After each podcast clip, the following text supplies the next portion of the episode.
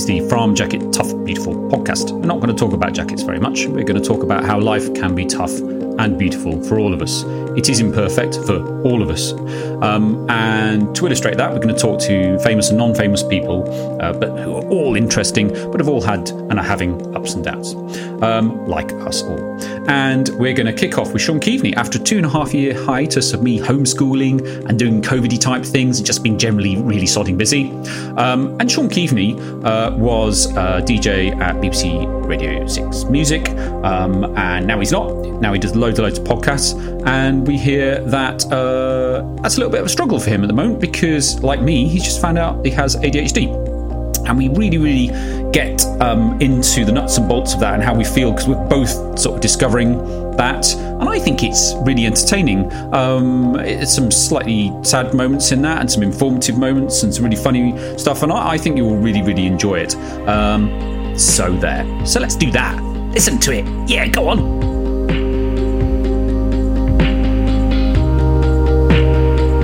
Right, I think things are working. Um, hello. Don't say funny things in the microphone for us. Stop, stop, stop. is uh, welcome to the Frahm Tough Beautiful podcast. Um, I have a man in front of me who I'd like to introduce himself. This is the thing I'm going to try and do with podcasts. Is rather than me define you, I'd like you to define yourself, please, sir. That's good.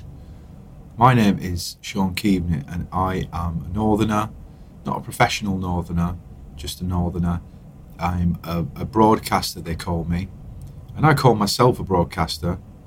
And um, I used to work on the radio a lot, uh, specifically at BBC Radio 6 Music. But then in September last year, I went solo, full fledged, full blown self employed. And now I just do whatever people ask me to do, essentially. I do a lot of podcasts. And um, So I- we ask you to do a podcast, you just can't say no, really. You just do whatever you know comes out, any old shit, really. Yeah, I, I, well, it's it's more podcasting is a community. I'm learning that, and it's and the world is now knitted together by podcasts, and uh, it's it's a strange and alluring place. So that's it. I talk for a living. It's really interesting that you said you're a northerner first. Yeah, well spotted. I didn't do that on purpose, but I did, didn't I? So, so to me, obviously, as my cod psychologist, I, I think that that makes you really proud. That's like a massive part of your identity. Yeah. Have you done any training in psychology? Well, as a, um, no, but I consider myself an empath. Right. Well, started so early, haven't we? I thought it would take us at least five minutes, you know. But um, from what tiny bits I know about my suspected condition and your actual condition, This is ADHD. ADHD, I don't think I Or have the, ADD. I don't think I have the H. I don't think I have the age. Um, that's what I only a few weeks ago I learned that. Maybe it was from watching your video, or maybe that confirmed it. But yeah, that if anything, an oversensitivity can can happen with people who have these traits, and and I like you, so I, I definitely have that. So that to a point where it's not it's not helpful sometimes. I think it, it You, probably you is. overthink things. Oh yeah, You Like, pick up oh, too much detail, or when it comes to emotion, I pick up too much detail, and when it comes to everything else, I don't pick up enough detail. right. So at the moment, for instance, I've been picking up so much emotional detail about myself and about my family and about the world that I've become overloaded to the point that my wife has gone, which she does like once every six months now. Just go somewhere. Just go Yes, somewhere for two that, days. yeah. Just get out of the house. It doesn't matter. Leave me with the kids. Mm. Just go. So that's amazing. But because I'm so unbelievably bad at picking up detail in every other part of my life, I've been in a two day spin looking at websites. Hmm. Where should I go? Can I get on a Eurostar? What if I don't have the right documents? What if I book it for the wrong day? Right. And so I've, I've ruined the whole week Mm. Trying to trying to book something that's supposed to make my life I better. think ADDs are either extremely, generally really bad organisers, well, and they do organise because they really, really get into it, hyper focus or Yeah. whatever, it just becomes obsessive and ridiculous. Um, so, have you been diagnosed? No, I. That's another great uh, and long story and path. You know, I only really put that tag, that that sort of idea together because my one of my children was diagnosed actually with OCD, ADD, Mhm. and of course, going through the process with him I think a lot of people have this situation. How old is he? He's about to be 14. Right. Um, it sort of made me think, oh yeah, because you know they say, well, to some degree it can be passed down, and it, you know parents should watch out for the traits. And when I was looking at the, the, forms he had to fill Mm. in, I was ticking a lot of the same boxes, you know. So that's probably when I, I only realised very recently. I think that that was probably. I thought no, I, that's probably a bit wrong. I think I think I've suspected for a long time, but I haven't managed to get diagnosed yet because even I've, I've found even that process quite difficult. Yeah, I I um, had never. I always knew. Once I found out, I realised that I'd always known, but I'd never ever thought about it and considered myself to be ADD until um, March. So we're in uh, end of April now, and beginning of March, Emily came to London to see some old friends because we live in Bath now, and um, one of her friends, Kirsten, has an autistic son she's read up a lot on this and she really wants to work in that area. And she just said, "Look, I'm reading. up. I really think Nick's autistic or some sort of you know spectrum of autism." And uh, and Emily was like, "Yeah, yeah, because he does these funny things and he's like that and he's like this." And um, she came back and I said, "Because I'm quite open about this stuff, um, and I'm less and less embarrassed about anything." Almost anything. I've bet, bet never really been embarrassed about practically anything Yeah. since I was a kid, but but particularly not embarrassed about you know being labelled. I just see them as identifications, not sort of horrible labels. But anyway, I thought, why not? I'll go and test it. And there was this place, 150 quid. They gave you loads of tests, and I filled in the test, probably very similar to your son, but probably because there's a sort of medical diagnosis from an actual psychologist, which I haven't had, but I've had a diagnosis from a psychotherapist or Yeah. something like that. And basically, as I was doing the questions to answer whether I was autistic, I ended up looking at all the questions around ADD because it or ADHD because they did you're quite up up front. You're not being it's not disguised what they're asking. You go shit, yes, shit, and then because you can actually look up the results at the end and you can look up your sort of score on the scale. I was like massively ADHD. Yeah. And uh, so I, then you had to wait weeks for the um, psychotherapist to be free, and then she does a consultation with you and she asks loads of questions. And she just said, like after two minutes, she just said, "Normally I wait to the end, but you're just so screamingly ADHD. I'll just tell you now." And I thought, "Oh my god, I'm screamingly ADHD. How have I got here?" Yeah, I know. You've done a lot of. Well, that's the thing that's fascinating, isn't it?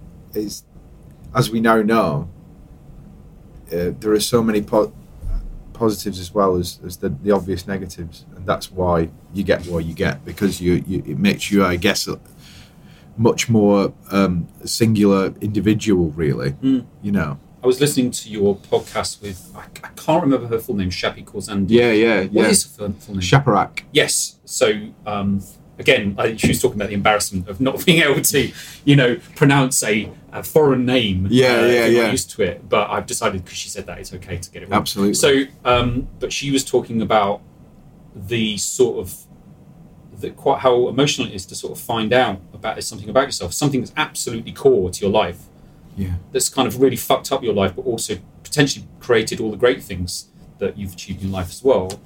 And so, trying to sort of, in an ADHD way, keep this on a path is when I sort of announced to our customers that I was ADHD, I had literally hundreds of people asking me how I found out and how I knew, and oh my God, that's me.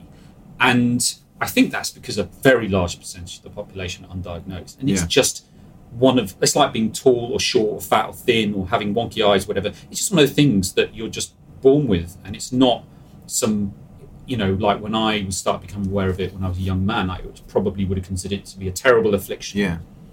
oh shit. They've got adhd what a terrible thing. I hope they're going to be okay. And i wonder if i because i don't think it was even existed per se. What it wasn't labeled when i was growing up as a kid in the 70s and 80s i don't know whether it would have helped me or hindered me to have been labeled as that. Certainly at that time because they probably would have gone right you need to go to special school and mm. you know you're going to be a non-achiever or Yeah. whatever whereas now i think i think it's just so different for your son i think I think so. I, I and I think that that's the way I see it as well. That actually, what we it's a really weird time for the for the whole population of the Earth, really, because probably accelerated by technologies, a lot of which are terrifyingly beyond our control, and some of them commandeered by billionaires who we of a question of questionable, you know, sort of uh, motives Morality, yeah. and morality. But all that aside, I think that we're all everybody's struggling because we have a we're sort of coming into a, a weird new enlightenment. Really, I look at it the same with sexuality and gender. It's Mm. incredible. It's an incredible time actually, Mm. because all of a sudden. Yeah, if you're a dinosaur and you're an elderly person like me, you might struggle. You might get your pronouns wrong and stuff like that. But that that's not a negative. That is think about how many people through the ages have been born into the wrong body or have been born male but feeling female or the other way around and now there's a language for it and now Mm. there's a not even a, not just a tolerance for it but an, ac- an acceptance and, and obviously you still got your, your your absolute wankers especially in the media who are like snowflakes and why can't boys be boys and wankers We, we, we fucking got through it. yeah yeah I don't know why I have to put that voice on. you know, a bit of a Geoff Boycott you know Yeah. Uh, cricket hey, we didn't have that shite in my day. You know what I mean? But boys with boys, with girls with girls, and the other asses felt and that with that. you know, it's like, yeah, mate, you know, and, and how happy was everybody apart Yeah. from jo- Geoffrey Boycott, you know? so it's like, it, but it's a difficult transition, obviously, to for us all to work it out and, and sort of. And we're generally very resistant to change. as- And we're resistant to change. Species anyway. And, and it's so tricky and, and confusing. And I think that's the same with mental health, where I sort of see it as I'm a colourblind person as well, right? So, and I believe you get these magic glasses that you can. I've never tried it. You can put on, and it can sort of Im- immediately cure your. It's like literally hmm. like walking into a, a like a Willy Wonka and the Chocolate Factory film or something. You put the lenses on, and everything looks different. Mm. And it, mental health wise, I think that there are probably spectrums that we don't know exist yet. Mm. Mm. And it's like you, you, I knew that kid at school who was weird for this reason, you know. Yeah. Well, now you would say they were autistic or they had ADHD or whatever. And now we're getting the tools and we're getting the language. It's great. And so it must be. Was it? Was it? Was it emotional for you when you did find out? Did you in a really sort of- positive way, not in an upsetting way at all. Uh, like really fascinated, really up because I think one of the most important things for any human being is to understand who they are, and you know it can be quite a sort of sappy, lovey-dovey thing, which I'm I, I'm actually even though I'm probably quite high on the sappy lovey-dovey scale, I'm still want to be reasonably blokey about it, and so I'm not new agey, but I think that to to understand how you work. It's like I understand that when I was a teenager, I was really skinny, but I had big thighs, and that made me good at cycling. And now I understand that, and unfortunately, I didn't understand as a teenager, but now I understand now that I have really good visual intelligence, but really terrible organization. Mm. And that has made me good at visual creative stuff. And it turns out I've been quite innovative because mm. of because I'm thinking. I always I talk. I've got all these different analogies keep coming up with for the way I think, and perhaps the way you think, also in some way you may think, because we're again we're all different. Is my, my current favourite one is that my thoughts are like a motorway when everyone else is a quiet country road. Yeah.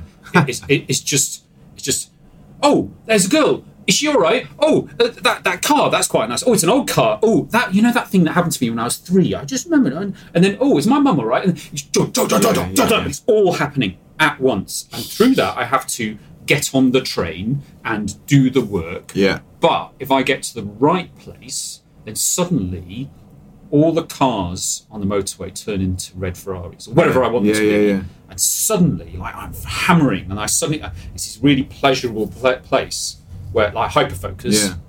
where suddenly I'm like, this is what I want to do with Frahm, and I want to design this jacket. It's thermal, and it's got this, and you know, um, I- this is my vision, and I love it because suddenly all this crap Yeah. turns into a direction. Do you get that? Yeah, well, not as good as that. I mean, I definitely, definitely though hear what you're saying because there are times during any cycle of cycle of a period of time. It used to happen um, much more in a, in a much more pronounced way when I was on the radio daily for some reason, um, where I would, uh, yeah, I, I there would be times when everything would be falling into place where I would feel like I could even preempt things to some degree and sort of predict things, and I was like, I'm on top of things, and uh, you know, I'm I'm really in the pocket with my job, and I'm you know, I'm, I'm I've, I've, all the interviews are going really well, and my material is really good, and I'm really Mm. picking things up quickly, and then it felt like I would sort of pop out the other side, and I'd be behind the glass then for a, however long. It could be a day, it could be a couple of weeks. You don't get to decide. but is it the same kind of thing where it, Yeah. it, and, and then it would, that would be that facility would be taken away for Yes. some reason? Yes. So that's the, that's the thing, is it? Well, I think what must be happening, because I know that you're a humble chap, but you're obviously very good at being a radio presenter, interviewing people, you know, all these different things you do. But uh, like, I can see you now. What you're doing is you're closing your eyes as you talk to Yeah, I always do you that. have to do, and you're doing that whether you realise it or oh, not, because you're probably having to concentrate really, really hard Yeah. to get it out. Yeah. Whereas you'll see, I will stare into the sky, Yeah. and I've realised I do. I've realised in meetings that people have asked me about it, going, "Why are you not looking at us?" And I'm like, I, "I'm just blank. I'm not Yeah. looking at anything." And what I do is I visualise everything. So I'll visualise what I'm going to say, almost like in threads in words, like music or pages or something like that. So I, it's a really nice thing because you can use that visualization. I design jackets by visualizing them in front of me, like you know, in Iron Man when they're manipulating all the fucking holograms and all that stuff. Well, um, that's what I do. So that's a really brilliant thing, which other people who don't have ADD may or may not have. I have no idea because I'm not other people. I've never been in their brains, thank Christ. But uh, for them, but um, but there's other times where I just like my classic thing because I'm really identifying these now because I'm, I'm I've been diagnosed, not officially diagnosed, Yeah. but di- enough for me. path, yeah. You know, not enough to get medication yet, but that's an interesting next path. Is um, is that I've I've realised that I have certain ticks. So if I really really get stuck, like Emily, my wife, will just say to me, um, "Right, can you go to the shops and just get um, bananas and muesli and some fish cakes, whatever?" I, I, I, I, I'll go, "What, what, what, what? Sorry, sorry, sorry, sorry, sorry, sorry what? I, I can't, I can't, I can't, Yeah. I can't, I can't." And I'm like, Like a malfunctioning robot. Yes, Yeah. exactly. And, and I, don't, I don't have a stammer, but suddenly I do have a stammer, and I, I, I, my brain just goes fuck off. Yeah. And it's the simplest stuff, and I can feel it. And I'm just like, what I always say, and I get that at work, and I can't just make. I mean, I employ people, and they're really nice, and everyone's lovely, and everyone's mental health trained, and they're just gorgeous. So you know, it's not a very scary place to be, but you don't want to make a fool of yourself because you run the business. Sometimes I just go, I'm really sorry. You've asked me the question. Let me walk around the block and come back to you in Yeah. 10, 15 minutes. That's good. That's just- a coping strategy Yeah. that you've learned, isn't yeah. it? Because you've obviously been looking at that, the whole thing about coping strategies, which you create without realizing. Oh fuck! I mean, that's that sounds very familiar indeed to me. So, what? And again, you because you don't know it exists for so many years. You, uh, I, that's why I've read a lot uh, from what bits I've read about uh, the, the condition. Mm. Um, people's relationships fail a lot. They don't. Mm. They don't fulfill their potential at work, and you can see why. Because, and and I know that some of my relationships have floundered because of, of, of it, and and even with my with with my wife now, who understands me greatly, and is extremely empathetic, just like what you've described. Like even this morning, she's poor woman sitting there. She's trying to help me to have this break because she knows how much I need it, and she Yeah. also can watch. well, thanks for doing this today when you should be having a break. no, no, that doesn't come till it probably won't now because I probably won't book anything. But she there, she's sitting and she's she can see how much I'm struggling to book it, so she's trying to help me, and um, she's giving me more options, right? right. Yeah, just filling you up Saying, stuff. well, look, you could go to Dublin, and you could fly then, or you you you, you know you know you could go on the Eurostar to Amsterdam because you found that yourself. What about Brighton? And I have to go. You have to. st- I, I know this sounds unkind, but you have to stop now Yeah. because, Yeah. like what you've just described, I have completely. My brain is completely seized up, and I can't describe to you why, why or how. Or and I know how frustrated it is because you're trying to help me, Mm. but I can't really accept the help because I don't know what to fucking do. I don't know what to do with it, and, and now, and so, it, and, it, and like you say, it could be something really simple. Like if I if I'm doing one thing already, and somebody asks me to do something else, I could have a meltdown. You know what I mean? I could be like, but like that's a good coping strategy that you just said. I tell you what, if you could just give me a minute, I'll just I'll be back in 15 minutes. you know that Yeah. that's it could Yeah. sometimes be as simple or, as or that. sometimes it will be as long as a month. I'll just say it'll like me. It'll be a big thing. Like we've got this campaign, or we're going to launch a women's range, or like at the moment, actually, that's a perfect example. We're launching a women's range in September, and I really, really I'm so concerned about getting the brand right and not looking like it's tokenism and mm. making sure that it, you know, it's all power to women and it's male and female equal and all this stuff that's pouring out of me. But it pours. I have to wait until there's a time that I it suddenly forms into mm. something that I completely understand. And often when it does, it's really good. And I've learnt to, I'm not very good at compliments, not good, good at complimenting myself, which I think is a thing Yeah. that's part of this because I beat myself up a lot. And I think a lot, I was told when I, when I was depressed and suicidal, the suicidal bit wasn't very long, but the depression was, I don't know, six months a year, um, like the nasty stuff. And um, when I was getting some counselling on the NHS, the woman said, "There are two things I identify with you. You're a, you're um, I see that it's just stopped. Is um, you're um, I, see, I got, can't. Yeah. What is it called when you're really good with people and you're really chatty and people and you're not shy? Um, oh, gregarious, empathetic. Uh, um, some people are oh, extrovert. Yes, Yeah. there you go. Exactly. Yeah, I can't. yeah, I can't get it. So you're an introvert trying to be an, trying to pretending to be an extrovert. That's exactly what I am, by the way. Yeah. Yeah. And you, yeah, I can totally understand that. But there's nothing wrong with being an introvert because I was describing how I like to spend a lot of time on by myself, and I get really, really head fucked by talking to people. So I love people. Like I, that's one of the things I love about you, Sean, is that you clearly love people. People matter to you. You're fascinated by people, and I love people like that. It, that makes me emotional just talk, talking about people like that. I fucking love people. But one of the frustrations that actually makes me upset talking about one of the frustrations of what I have, and one of the bad things is I find it really mm. difficult being around people. And it's just because of the influx of information. Well, there you go. You see, that's what it is. I mean, we're learning a lot here we are, together. it's, it's, It's quite, healing. it is quite healing. But that's there you go. What you in that last bit there. So I'm. I didn't know, but I didn't have this language until a few years ago either. But I, I definitely know that I'm an that paradox that I am an introverted extrovert. So on the if if you know absolutely the minimum about me, uh, you know, if you just see me in a newspaper or something, you think, oh, there he is, a fucking show off. He's a big head. He's an extrovert. He, he's a broadcaster, and of course, you need to have an ego to do the kind of jobs that we do. we all have an ego. Absolutely. However, what I've learned about an introverted extrovert is uh, is that you get your energy in general from being alone. Like that's how you store up your battery Mm. by having your own thoughts, being on your own, and staring out the window and having to think about shit. Um, and that, like you said, that, that doesn't preclude other people. You still love other people. Like my dad's exactly the same. The, the, the, and he must be a, on a spectrum as well because he's the funniest motherfucker in the world. He's so so funny.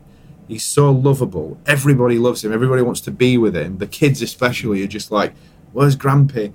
And they just sort of hang off him. And he loves it, and he loves them. But he hates going to parties. Yeah. E- even if it's his family. And that what you've just said, I suppose that I've never thought about it in that exact way. It's the information that's coming in that you've got to deal with because you can see it all. What you can tell when somebody's feeling a bit upset, you can tell if somebody's feeling a bit left out, you can tell if somebody's feeling a bit embarrassed. Hmm. And it's it's a horrible superpower sometimes. If you're at a party, hmm. it's fucking awful because I could be talking to you, but I know that this Yeah. person over here is like on the periphery and is feeling left out, so mm. I can't really concentrate on what you're saying because I'm worrying about her. So it's like, why would you ever go to a party? Really? You know, and that's another reason that makes me realise why I probably drink a because that's lot. uncanny. Okay. You know, You're- you're- I don't. No, I don't. That I retract that. You're not a problem I, I'm actually a, a, a pretty temperate drinker, but over the years, I mean, definitely when, when I was younger, I used to booze like a Oh, bastard. You know, I, like from an Irish it. background. For fuck's sake, it's normal. But that I think that's why I have a, a, an attraction to a, a version of a sort of controllable version of semi oblivion because you can start to screen some of it out. You need And to turn some have- stuff off. Yeah. yeah, you have three or four pints, and you can be at a party, and I haven't really noticed as much because I'm a bit pissed. You know, that's why you do it. I um I could not talk to girls, ask girls out. It became a real problem um, when I was younger. Very very shy around girls, and uh, the only way that I got off with girls at uni was basically being pissed out of Yeah. my brains, and I couldn't fucking remember. Yeah. you know, I just wake up next to a girl, and go, ah! oh, you're nice. Oh, I stink. Um, you know, and uh, and, and that was not a good thing because it meant I just couldn't. And then it's a bunch of stuff. But I went to a party four or five weeks ago. It was friend, you know, he's got kids in our school, whatever. And it was a 40th, and loads of people, local people, and uh, so I felt quite a lot of pressure because I knew a lot of those people, and I felt I needed to talk to all of them, and I wanted to talk to all of them. But it was a banging party, like really loud music, lots of pop music, all that kind of stuff and um, lights down low and people shouting to each other, "You're right, yeah." And I haven't been to one of those parties, not just because of COVID, just because of kids or whatever, for ages. And I just walked in and, oh my god, fuck, no. Yeah. oh my god, because one of the things I really enjoy doing is talk to someone face to face and Yeah. getting to know who they are. Like I, I want to know straight away everything that ails you and makes you happy. Like, Yeah. straight away. I, I don't like small talk, not because I don't care, because I just want to go straight to the Yeah. big talk. And instead, all I'm going is, "You're right, yeah, I'm all right." And what's happening is because there's so much input. All I'm doing is I think I start getting paranoid. and go, Yeah. I'm just staring at people, and I, and I literally don't know what they're saying anyway. I can't remember the name of that guy I've known Yeah. for three years. That- and oh, shit, that's- shit, shit. That happens to you as well, does it? oh fuck yeah. That happens to me all the time. I've, I know that, that that's something because that's not normal. I mean, I've got a terrible memory anyway, and that's true. But yeah, I get that. Exactly what you've just said. Fucking know that. I mean, that's. Um, I'm doing it now, actually, in a panic. There's a there's a lady. I remember her name now, Lee. But I knew her quite well. She used to work um, at my son's school, and she became sort of part of the friends group peripherally. And I'd always see her about. I'd always forget her name because it became a thing. And, and, and I do that with a lot of people that I knew quite well because it's like I said to to Vinette all the time, "We're gonna, you're gonna meet me at a place now, and uh, there are going to be people whose names I should know, and I won't know them." Hmm. And so she instinctively knows. She's like, "I'm Vinette," and then I'm listening. Of course, I knew that. I knew that. So that Hmm. you know, it's all it's all there. Like that over input. I, I call people chap a lot. I call women chap just because it sounds like a friendly word quite a lot. I call people chap anyway. So if I ever, if you're listening, I call you chap, I may actually know your name. But um, uh, but That's a it's just device it- as It's well. a generic. Yeah. You know, it means that I'm covered. And um, but I like this conversation. I'm, you know, I know you don't want me to, but after this conversation, I'll worry about the things I didn't quite say right. Like yesterday, I was doing a podcast and I started going, "Oh shit, shouldn't I? Oh, I didn't ask that question. Oh fuck, maybe I look like a dick doing that." And one of the real afflictions, like I massively beat myself up. And what it can, my the worst thing, like the worst thing is um, sort of pausing because it's the worst thing, but is um, is that I, when I argue with my wife, I feel really, really scarily bad, and it's totally not. It's, it's there's no meter. There's no um, sort of the magnitude is totally over the top. So if and, and so if someone says something nasty to me or something I don't like or something that I need to face or whatever, I really, really take it very personally, even though I try not to. People always said, "You're Nick, you're oversensitive." I am oversensitive, and that can be a good thing, it can be a bad thing. But um, if Emily and me have a stupid argument about whatever, Emily's an arguer, and I'm an arguer. Like we're both very passionate people. Rah, rah, rah, rah. But the things she say like hang on me like fucking hooks. With Emily, ten minutes later, she's right, right, sorted that one out. Great.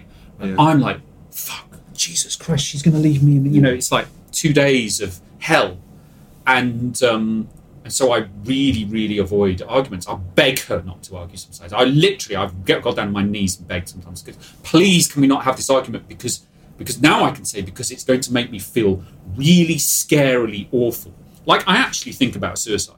So, hey, look, feeling suicidal or have feelings of uh, suicidal nature or being depressed or feeling sad or not knowing why you feel a certain way or being angry or a bunch of different stuff is really normal. Like, unbelievably fucking normal.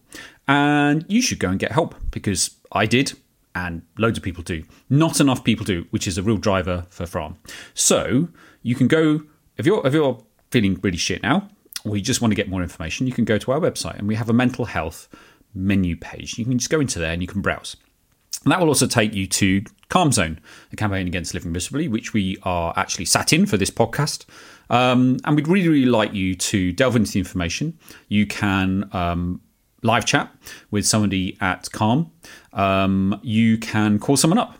If you don't fancy that, you can call the Samaritans. You can speak to your doctor. Uh, your GP uh, can help you. Um, all we want you to do is start talking and get on that road to getting help because that is what drives us and that's what saves people. It's what saved me. I didn't feel I could talk to anyone because the shame of being suicidal. And then I did.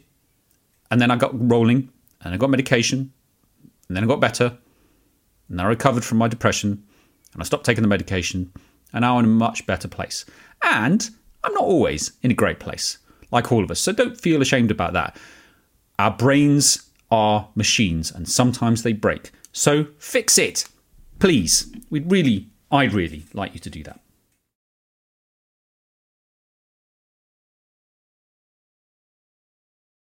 I don't. I mean, I don't mean I think I'm going to kill myself. As in, I think about when I was suicidal, and I think what I basically think is I'm a completely worthless person. And I've gone. It's like that fucking escalated quickly from being somebody who goes, "Oh, I really hated that." Probably other people go, "Oh, that was a rubbish argument," but it's a good job we had it, and that's not great. And she needs to sort that out, and I need to sort that out. But instead, I just go, "I'm a completely worthless human being," and and that's a really bad thing because it makes me feel fucking awful.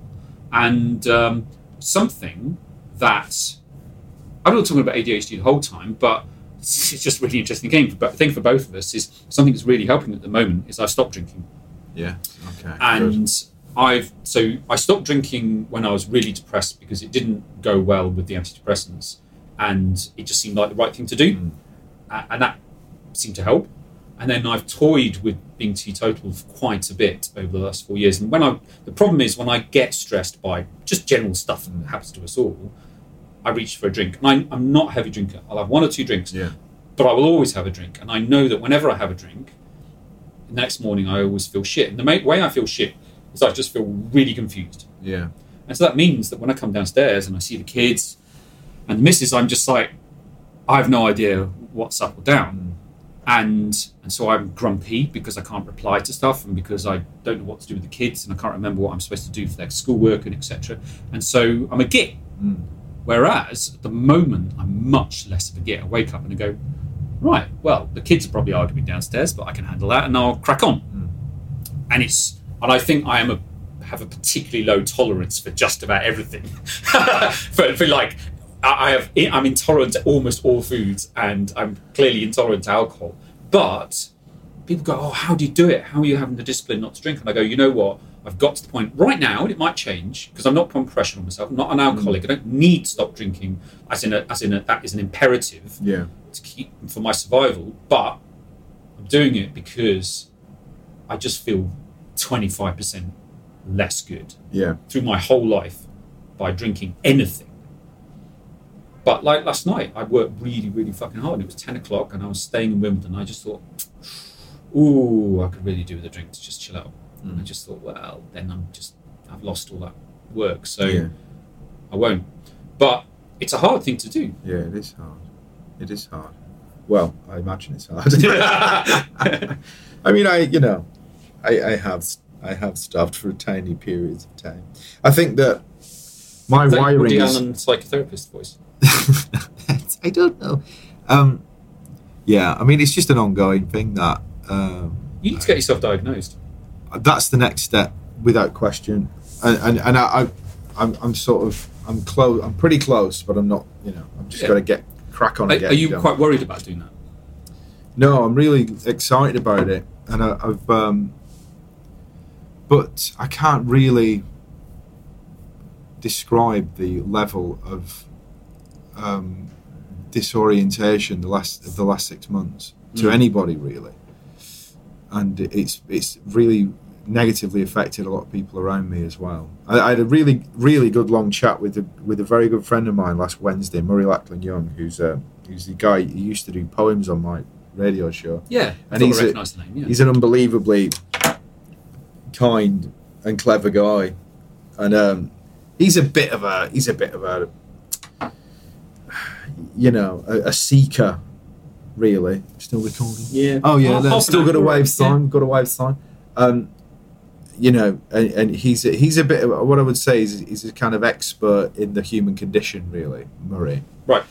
And we had a good long chat, and it was good because he put my mind straight a little bit. I've been create a digging a hole for myself mentally. I think since I left Six Music and and uh, and and since I sort of self-diagnosed as ADD, I think what I did was I sort of plumped it all together and went, my life's chaos. I can't do anything I want to do. All I want to do is like sort of get some, you know, I need to be on my own. I need to travel. I need to get out of Mm. Dollis Hill. I need to do this. I need to, I need some time away from the bloody kids. I need, I need to think about life. Uh, I can't Mm. because, I, and, and he's like, you, you, cre- nearly all those walls you're putting in yourself. Really, you've got to, re- you've got to rethink uh, your, your life a little bit and stop thinking that you're in a hole and that you, you know, a lot of it's self-created, and that helped me a lot. Right. you know. if I, I get in that situation and Emily recognises it now, I feel guilty for going away because we have busy lives, got a small business to run,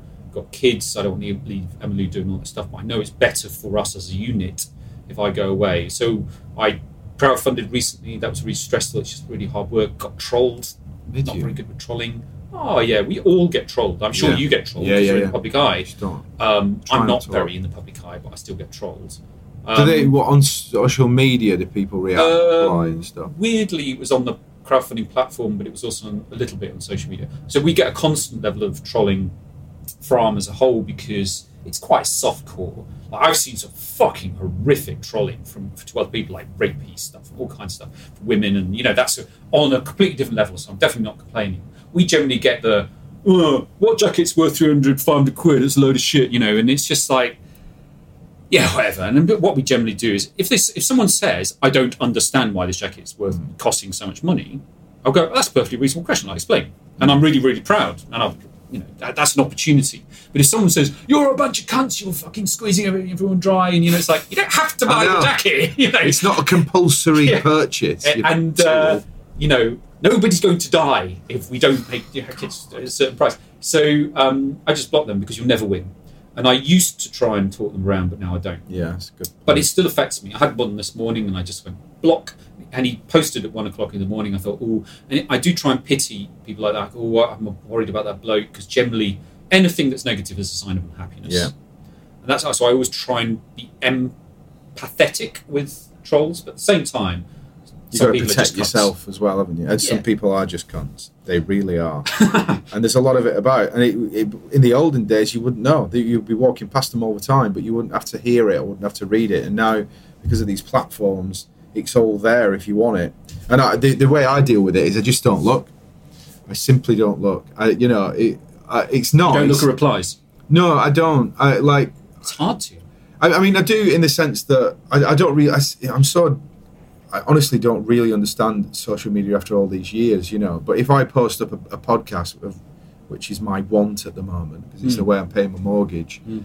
it seems to me that on my timeline, you're only really going to get positive.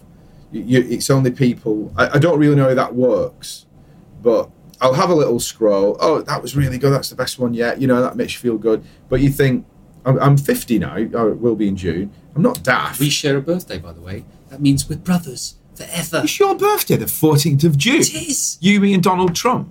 Fuck off. Is Yeah. He? Oh no. Oh, that's right. Oh, let's have a party, guys. Do you know why you Let's have a party. Do you know why I think you're doing an impression of Alec Baldwin? yeah, yeah, that's it. I am. There, there's Alec again. Poor Alec. You're Oh, the 14th of June. Yeah. Which what, what year were you born then? Uh, I'm a year younger than you. So you, you, you have uh, supremacy. Oh my god, that's so funny. Uh, it's a 1 in 365 chance. I suppose it's not that weird. My first, my second ever girlfriend was one day younger than me. That was always weird. Hello, Karen, if you're listening. But um, but you know, it's it, that's so I don't really I don't.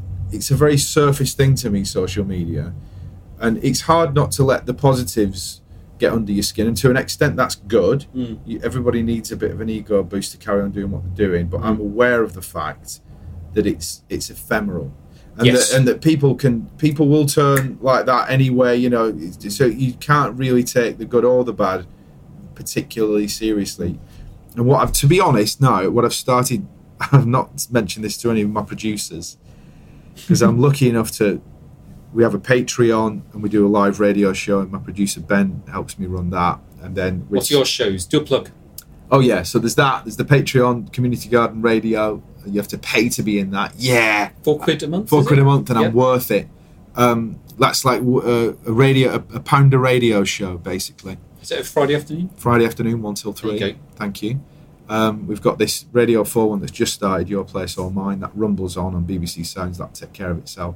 The lineup is this festivals one.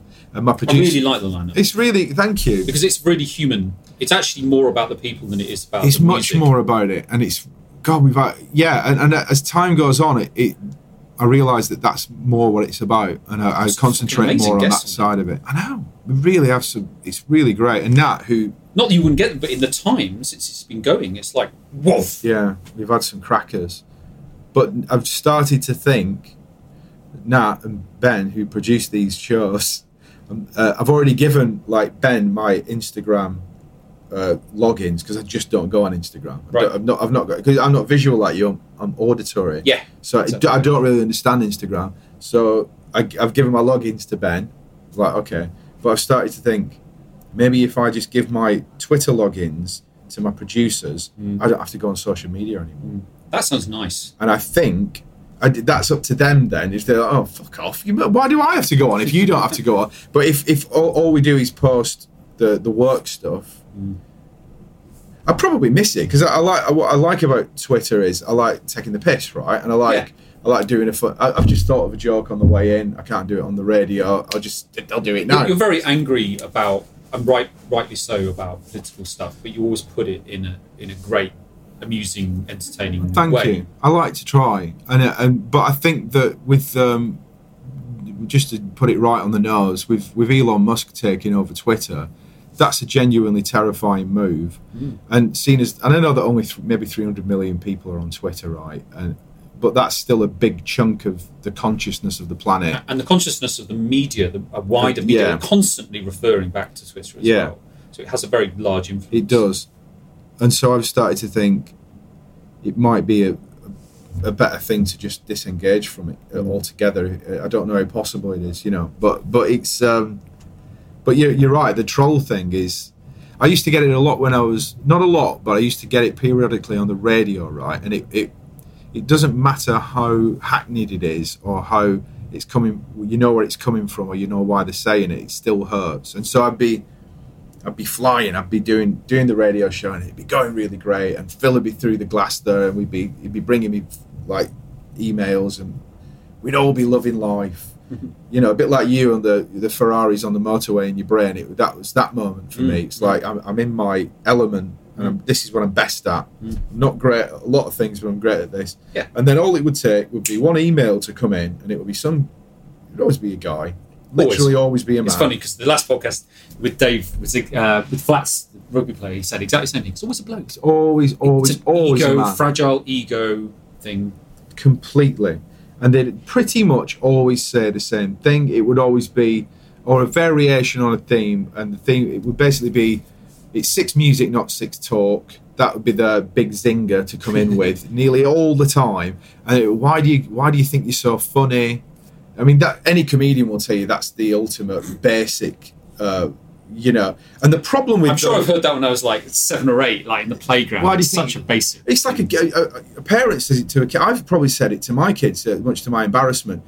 Not like, do you think you're funny, but like you're showing off or something. It's the same, comes from the same place. It's a bit like somebody saying to me, "Why do you think you're good at jackets?" And I'm Yeah. like, Look, if you don't think I'm good at jackets, don't bother. I know. It's, It's these are just for the people who another like one. them. Yeah, these are for the people. That, but that's it. It's like I know, I know full well intellectually that it's a it's a, a risible situation. I know why they're doing it, but it would still slow me down or stop me in my tracks at that Mm. moment because it it punches the balloon because you, especially in broadcasting Of you- loveliness. you're creating a exactly you're creating a little very fragile bubble of Mm. loveliness and it only takes one person to puncture it to go it's like uh, behind the curtain it's like wizard of oz isn't it it's like just somebody to go why do you think that asking people how much change they've got in the pocket is entertaining if, if that could even be a question with without any barbs. That could just be a genuine question. Why is why do you why is that funny?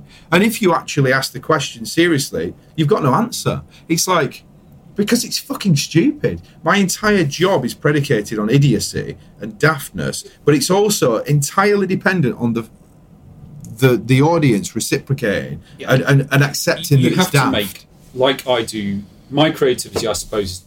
I'd like to do other things other than jackets, but I love jackets. For whatever reason, I seem to Very like good at it. clothing. It's very kind, but I have to just make presumptions that people will like myself, Yeah. like you do. You just think I have this feeling. I'm going to just have to find out, and it's scary whether people share that feeling. That's right. And to my total amazement, not being, you know, ever had any training, and you haven't any, probably had any mm. training, but it just happens. You have an ability. You find out. It's like have an ability to make jackets, and people like them, Yeah. and some people don't. And it's not fuck them. It's like it's okay to not like it, but you don't need to fucking shit on about no, it. no. That's the bit. I think that that's the next bit of work I have to, maybe we have to do on ourselves. I certainly have to do on myself. Is that exact thing? It's like because we're emp- relatively empathetic, sort of rational people. I sit there going, "Why do you have to tell me that?" But the next bit of work I've got to do on myself is go. I shouldn't be expecting everybody else in the world to be like me. And some people, like you say, for whatever reason, they're really fucking angry. Maybe their wife's left them. You know, whatever it is, Yeah. they need to tell me. And I need to be able to go, I don't fucking care. And that's the next bit. You know, I think I'm better at it than I used to be, actually. Much better than I used to be. I think it's a search for power and relevance in a world where you feel like you've lost your power and relevance. Yeah. And I think it's very much about uh, unhappiness. But I'm really interested in this whole bubble thing because you know you have your bubble in the studio, or you know this wherever you're doing your job and you enjoy mm. what you're doing, and you might have other bubbles in your life. But I'm trying to create this bubble of loveliness, and part of that bubble is I have this sort of lovely, innocent vision that everyone is lovely. I want everyone to be lovely. I want everyone to be lovely to each other. And I get really, really disappointed and sad when Yeah. people aren't. Yeah. Like the news or Yeah. trolling. or Piers like Morgan that. or. Yes, mostly him. Um, and so I've tried to, like, people say, oh, it's wonderful how you talk about so freely about mental health and you give money to Calm and all this kind of stuff. And we're sat in Calm's offices at the moment. And I say, yeah, but that's a lot of that's selfish because what I'm trying to do is make myself feel nice. I want to feel like I am doing something nice, that I am a nice person. Because if I don't feel like that way, they completely pulls the rug from under my Yeah. feet. I can. You, we, that's how we identify, isn't it? As being people who are empathetic and nice and good. I think so. That's how we identify. Um, so just let me. I have to. I can't do both at once. Forty-five minutes in.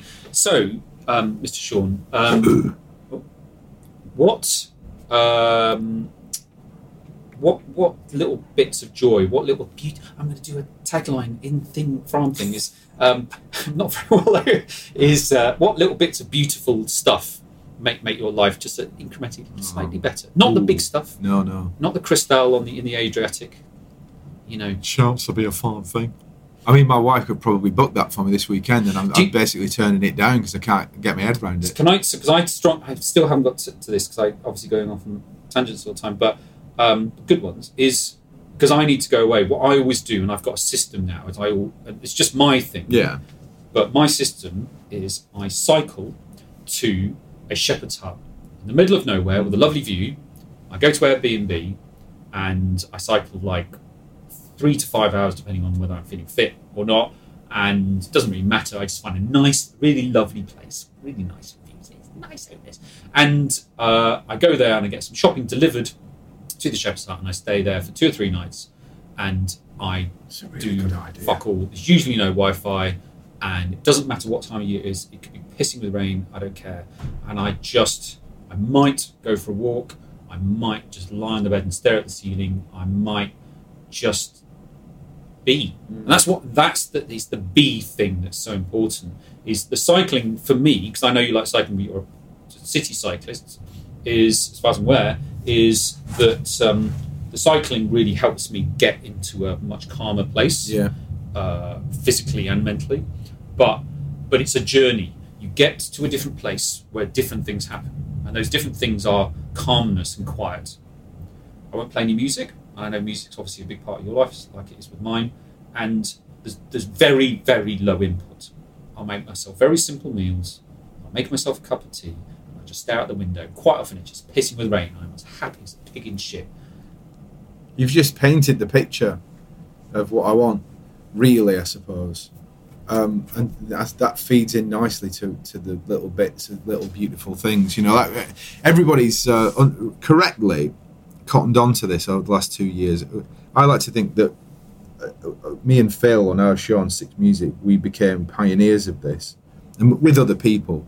Um, during COVID, we were on air. We were just about the only people. We were like considered key workers, hmm. laughably, and we so we came into town. Really? We- You, uh, yeah, yeah. actually defined No, we really we for, were, for national morale. as broadcasters Wow. at the BBC. We were key workers. Can you believe it? Kind of makes sense.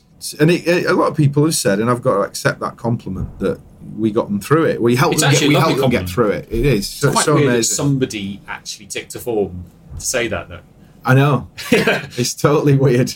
I mean, and then my Oh, boss. sorry, said- we've got some radio broadcasters. We've got a list of um, 80 of them on various channels. Various, so we've got the different demographics. We need to cover the sort of middle class Guardian reading. Exactly.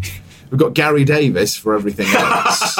um, he's great for morale, but um, but that was it. But we we cottoned on very early to, and that's where we I, I came up with this daft idea of what's the best thing that's ever happened to you today. That was that was our thing, Mm. and we played a that's a little mental of. health thing. It is. It is. Exactly, Yeah. and it was just instinctive for us. But it was like, obviously, you can't go out of the fucking house, right? Obviously, you're sick to death of your back garden if you've got one, if you're lucky enough to have one, and your local park, you know every blade of grass. Mm. So you've got to look for the tiniest little thing Mm. that's made your day today, and it was such a great feature. And we still do it occasionally because it's like, as the older you get, like you say, it's not about sh- you know champers on the Adriatic because you ain't going to get that. It's about the little tiny thing. So you painting that picture of being in a little like one of my favourite memories, um, shamefully, is is an alone memory.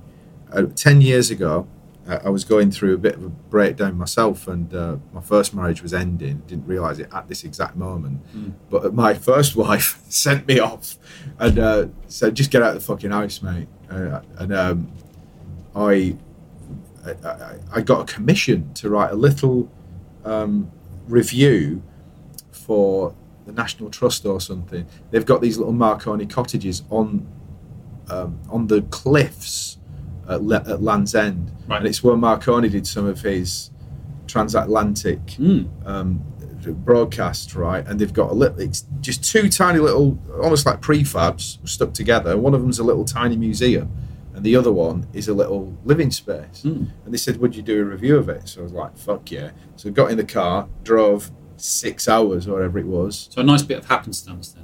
It was, Yeah. and it was, and, and that's life is like that, isn't it? Yeah. If you open, if you open your brain up to it and your your your heart up to it, it will, the the cosmos will usually deliver. Hmm.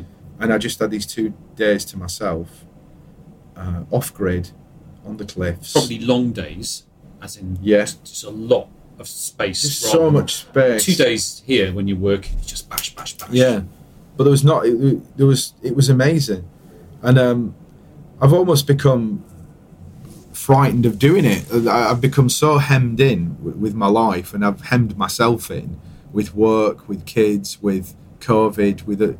I think that I'm actually frightened of going away. It's been so long since I've done it. Wow. It's like I, it's like I'm bungee jumping. Yeah. I'm like, can I? Can I even do it? That's AD, ADD procrastination. Yeah. Okay. So when I first read about procrastination, I was like, I'm a fucking doer. I run my own business. I'm doing loads of stuff, and you're doing loads of stuff. But it, it's kind of it becomes so big, and there's so much to think about that you start you get stuck. yeah, that's where I'm at the moment with it. So so my thing is just again it's quite soft, but just listen to your heart. Yeah. Listen, what's the thing you desire most? The thing I've always desired most, and the thing I hopefully want to do. There are two things I really, really want to do with my life um, post Fra.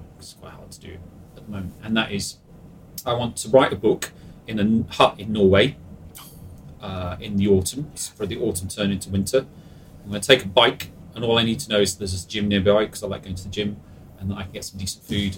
You know, I'm just going to write a book. I don't even know what the book's about. amazing. I Yeah. because I feel like there's one in me. Like, like a lot of people, I don't even care if anyone reads it. I just need to write it. Yeah, get it out. It's just one of the various bubbles of shit in the back of my head.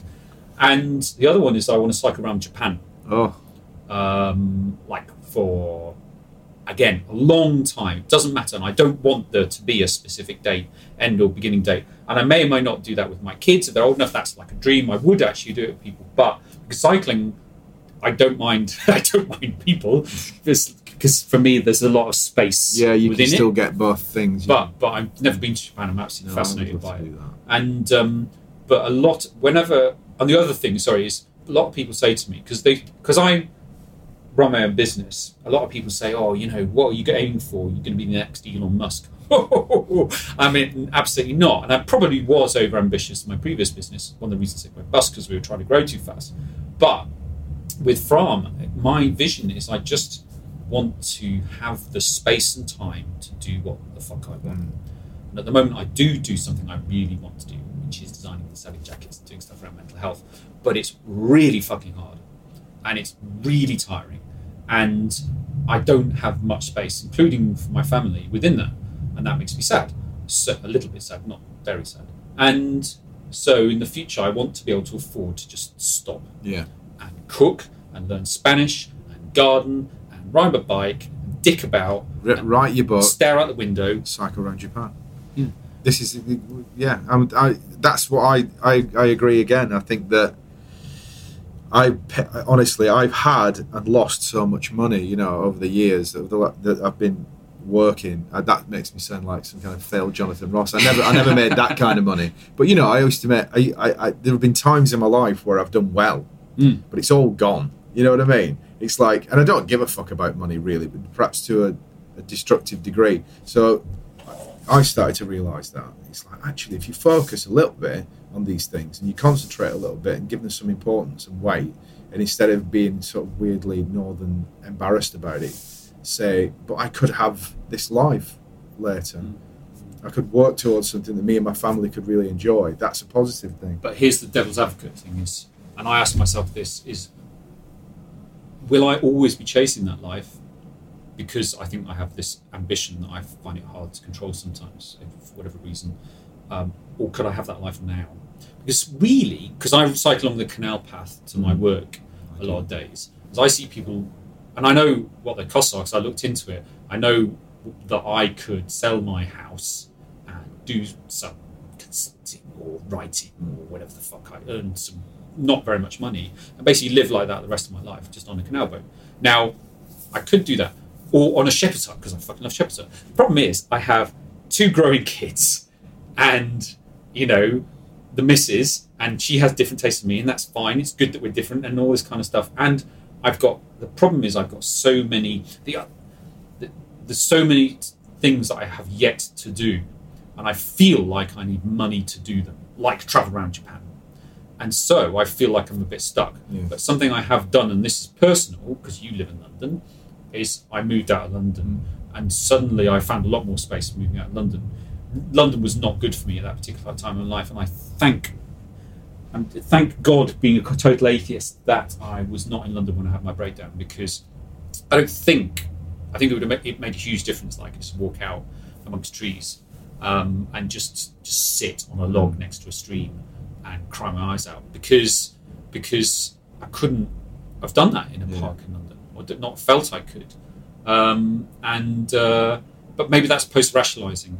Maybe I'm just a lot a lot of what I did when I first moved to Bath was go everything's great in Bath because I've just made a really big move and I hope I haven't fucked it up, you know, because it was a big deal because I lived here for 20 years. But it's I nice coming back. But yeah, I mean, it, it, I, I do think, you know, there is, it is, it is, a, it can be a pressure cooker. You know, I mean, I, we're we're lucky where we live because it doesn't feel very Londony. We've got lots of great neighbours and stuff like that.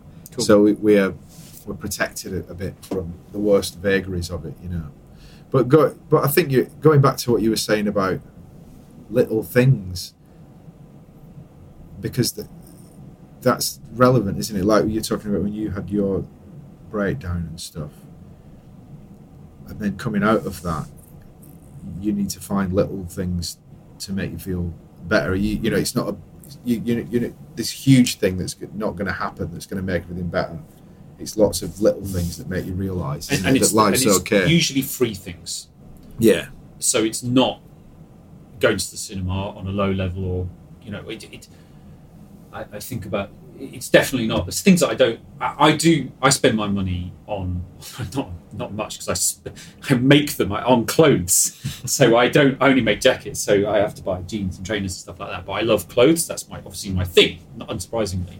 Um, and maybe cycling although actually my bikes are both pretty much ancient so um, i just look after them. But i think that um, I when when Vulpine went bust, we had a really nice house, and um, and it was dragging us down. We were really close to being bankrupt, and I wrote a blog about this about debt and the and the shame of debt. One of the things I was really Yeah. ashamed of when Vulpine went pot was that. Um, that or failure and letting people down, all kinds of stuff. One of them was the the horror, the shame, the embarrassment of fucking it all up and that I'd taken my family's income because Emily worked with me and, and thrown it in the bin. Like we like I suddenly found that we had no money in the household. It was fucking terrifying because we had this enormous mortgage. Like, we had a nice house, we had a fucking enormous mortgage. And um, and we clung and clung onto this house which we loved in Bath. And then eventually I turned to Emily and said, We have to sell this house. You know it and I know it, but what on earth is the point in us? I mean, I can remember it's ridiculous. You know, if you look at me, like I look the same as I did three years ago, apart from being a bit bit fatter and grayer. is you look to me, you'd never think that guy has ever been poor. But I've been on the dole and I grew up in oh, Mount Mining Village and all this stuff. So I know what it's like to be poor as a young person. Mm. But I know what it's like to be poor when you've got a family and you were quite recently quite well off. Yeah. And suddenly you're like, oh fuck, I literally can't buy bread. Like, I can't ask my friends to buy me shopping. It's ridiculous. But I live in this house. What the fuck am I doing? complete mindfuck. So I it? just said to Emma Lou, said, we've got to sell the house. It's absolutely offensive that we own this thing that's just dragging us into the mud when it doesn't have to. And so we moved to a small house, much smaller house, no garden, got rid of all, loads that literally gave away, threw away, um, eBayed half our belongings. I when you moved to Bath.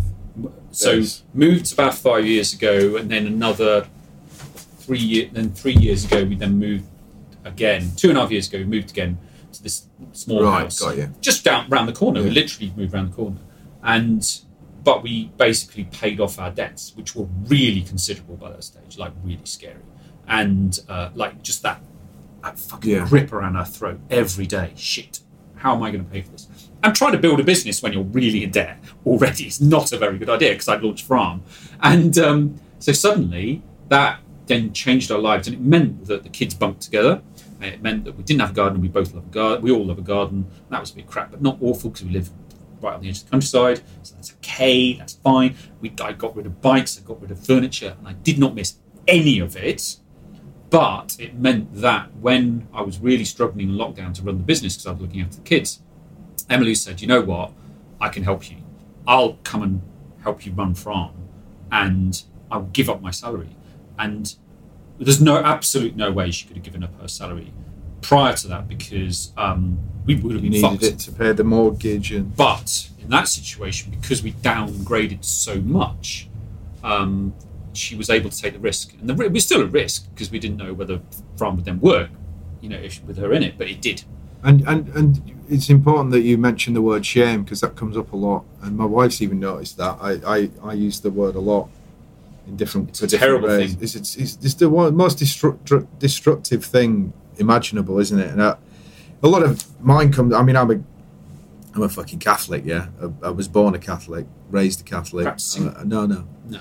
I'm a I'm a lapsed. Yes. You know, I was an altar boy though, so it was all woven in. And, and my family, always you know- be an altar boy. too. I. I, I will always be an altar boy, nicking bits of wine from the top of the bottle, you know, while the, before the priest comes in. Um, but you know, my, no, I didn't get any shame from my family because they are the most amazing bunch of people. But it's just inculcated into you, I think. And and and yeah, so I can I know exactly what I can hear what that must have been like to because in life you you get that you get taught that a lot, don't you? Especially when you're an adult, you've got to fail you've got to understand failure to really enjoy success and all that. So that's all great as an aphorism on, social media, but when you're living through it, it must be fucking hard. And you've got your kids and all that stuff. I mean, I, I I'm so unproud to say that, or proud at the same time. Actually, that you know, I've had I've had meltdowns in front of my kids. You know, relatively recently, like I've lost my shit and been like, and then had to apologise and say, look, I'm having a hard time at the moment, and I don't want to put this on you. And I'm not saying that's good parenting; it probably fucking isn't. You're supposed to protect your kids from How old are your kids? Well, 14 and 11 and 2. Wow. I mean, Elsie's not seen them because she's usually been in bed. Okay. But um, but with Arthur and Wilf, I've had to say to them, you know, if it's been a real pressure point of a weekend, and uh, you know I've been tired and overworked, and it, my my ultimate ADD nightmare is having to work. And you've just said that you have had to do this to work and look after kids at the same time. Yeah. that's Oh. hell for me Hell, because you, you're doing both badly. And you want let- to do both well, Yeah. and you should do both well, but they just smash into it. They're each other. fucking terrible for each other. Yeah. And and and if, I, if there's a weekend where I have to do some something serious for work and look after the kids, it's just hell for me. And I make it hell for everybody else. So you know, th- and then I feel shame, and then I feel you know all yeah. that that the whole in. bad parent thing. So uh, you know, it's it's it's struggle, isn't it? And I know uh, to at the top, at the bottom of it for me, and go back to the original question actually about little things that make life great. You know, it's just carving out a little bit of space and a little bit of time. Like um, You need to do that. it's, Sean. it's as simple as that, and, and, and I'm not good at it. I'm not. pick a thing. Just pick a thing. I know it's easy because everyone's telling you where to go and what to do. Just follow your heart. Pick the thing. Yeah, Whatever the thing is, it will be great. But it's Yeah. just important for you to go away. Exactly. You're, everything you're saying to me, I feel like a fucking psychotherapist now. You everything You you're saying to me now is you need some time and space. You're saying Yeah. how tired you are. and it's just it doesn't it, like you say it negatively impacts on everybody else so you you know you've got to do it but it, it does it doesn't have to be a weekend away it could just be at the moment what the, the other should be. the I think. important thing I've, I've worked out though is that as a self-employed person i don't the thing that i've missed over the last few months when it, when you're at the bbc and you do a, a big a, a daily show you have these big chunks of time off right Yeah. and it's great because everybody expects you to you, you you're given this time off to take i mean you don't get paid for it because you know that's the way it works but you're expected to take this time off Right. and so you take it off and you've got time off and you it takes you months to realize as a self-employed person nobody that doesn't happen anymore Mhm. so you're kind of working all the time Yeah. but you can you also have the ability to go oh, i've got a quiet start to next week Mm. i tell you what what about i don't fucking do anything on tuesday at all You'll probably be way more creative for it as well. yeah, and I, I've I've not I've not cut- fully got my head around that yet. Where I uh, you just go, it's in my gift to go. I don't even have to tell anybody. I just I could drop Elsie off at nursery. The kids are at school. I'm just not going to fucking do anything. And I could that could mean anything. I could go to the cinema if I want. I don't know. Yeah. You know. But I've I've and you shouldn't feel guilty step. about it because that's what I do. But now, what I do at work is we've actually created this environment, and I'm getting better at this. Is on Wednesdays I always work on my own in the office. So I like going to the office. I mean, it's a lovely place in the countryside, and I get to cycle there.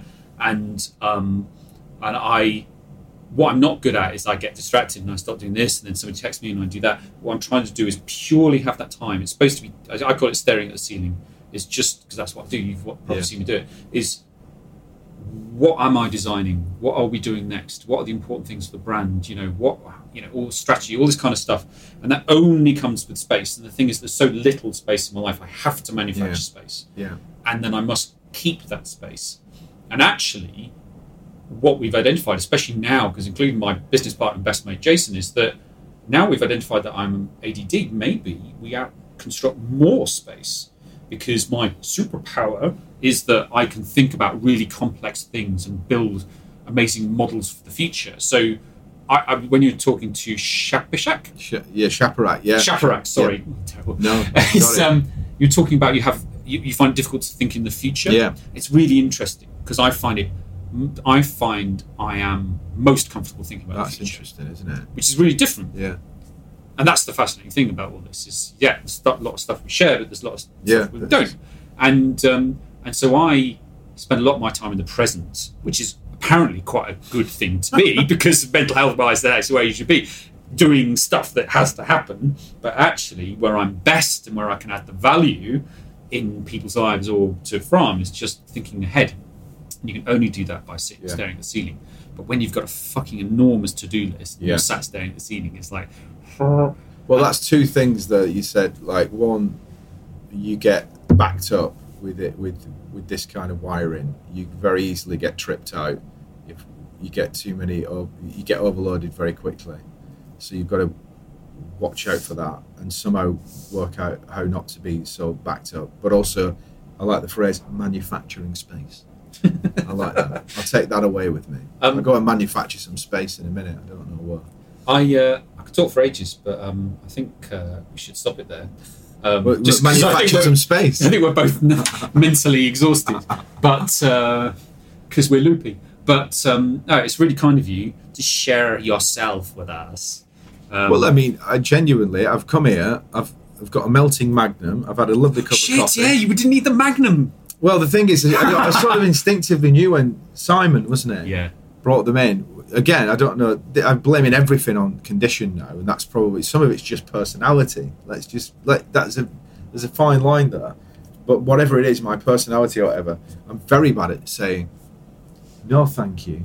It's going to melt. Yeah, I'm But I'll have one later. I- yeah, you know what I mean. It's like, why would you take a Magnum at this time? And then I was thinking, oh, wouldn't it be hilarious or potentially not to eat the Magnum? That's what- I guess and then I and then of course now I go, yeah, the Magnum was never. No, no, was it? no. it's just going to be a liquid Magnum now. so I've got my like my little notepad here, and you know my various bits and pieces. And the thing is, you know what? I'm not going to say anything because we have to stop. So, uh, thank you very much, Sean Keaveny. Thank you very Very much. kind. It's genuinely been helpful to me. Oh, good, Uh, good. I'm very tempted to send you Shepherd's Hut little linky things on Airbnb, but I get the feeling that might just do your head in even more. yeah. Did Thanks, they do Jam. them on B, B, Airbnb? Oh God, yeah. Right. Okay. Right. That's my. Ne- that's the next two hours, isn't it?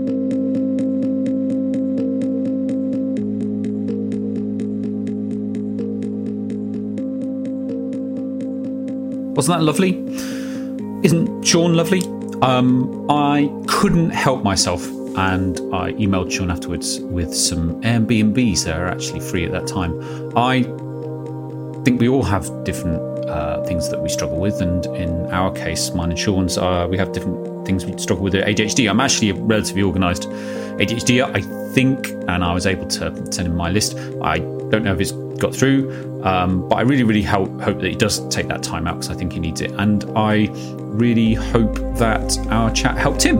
And I really hope it helped you. Just understand people, even if you're not remotely ADHD or don't even think you might be.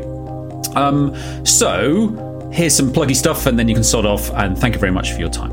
Uh, it's all tongue in cheek, in it. So uh, go to frahmjacket.com if you fancy a very, very, very good jacket. I am biased, but they are really very good. Um, you can go to at frahmjacket if you want to check out our uh, Instagram or Facebook. You can go to Twitter. I don't really do much for Twitter these days, as discussed in the podcast. Um, and um, don't forget that we have a mental health menu on our website, or you can go direct to calmzone.com and get help there, or just please start talking. And we'll have another podcast for you in a month's time. And you can follow and like and all those things they say on podcasts that you're supposed to do. So, yeah, do that. I mean, I haven't got a clue what I'm talking about, but I mean, everyone else does that. So, yeah, I, I think we- we're finished. Bye!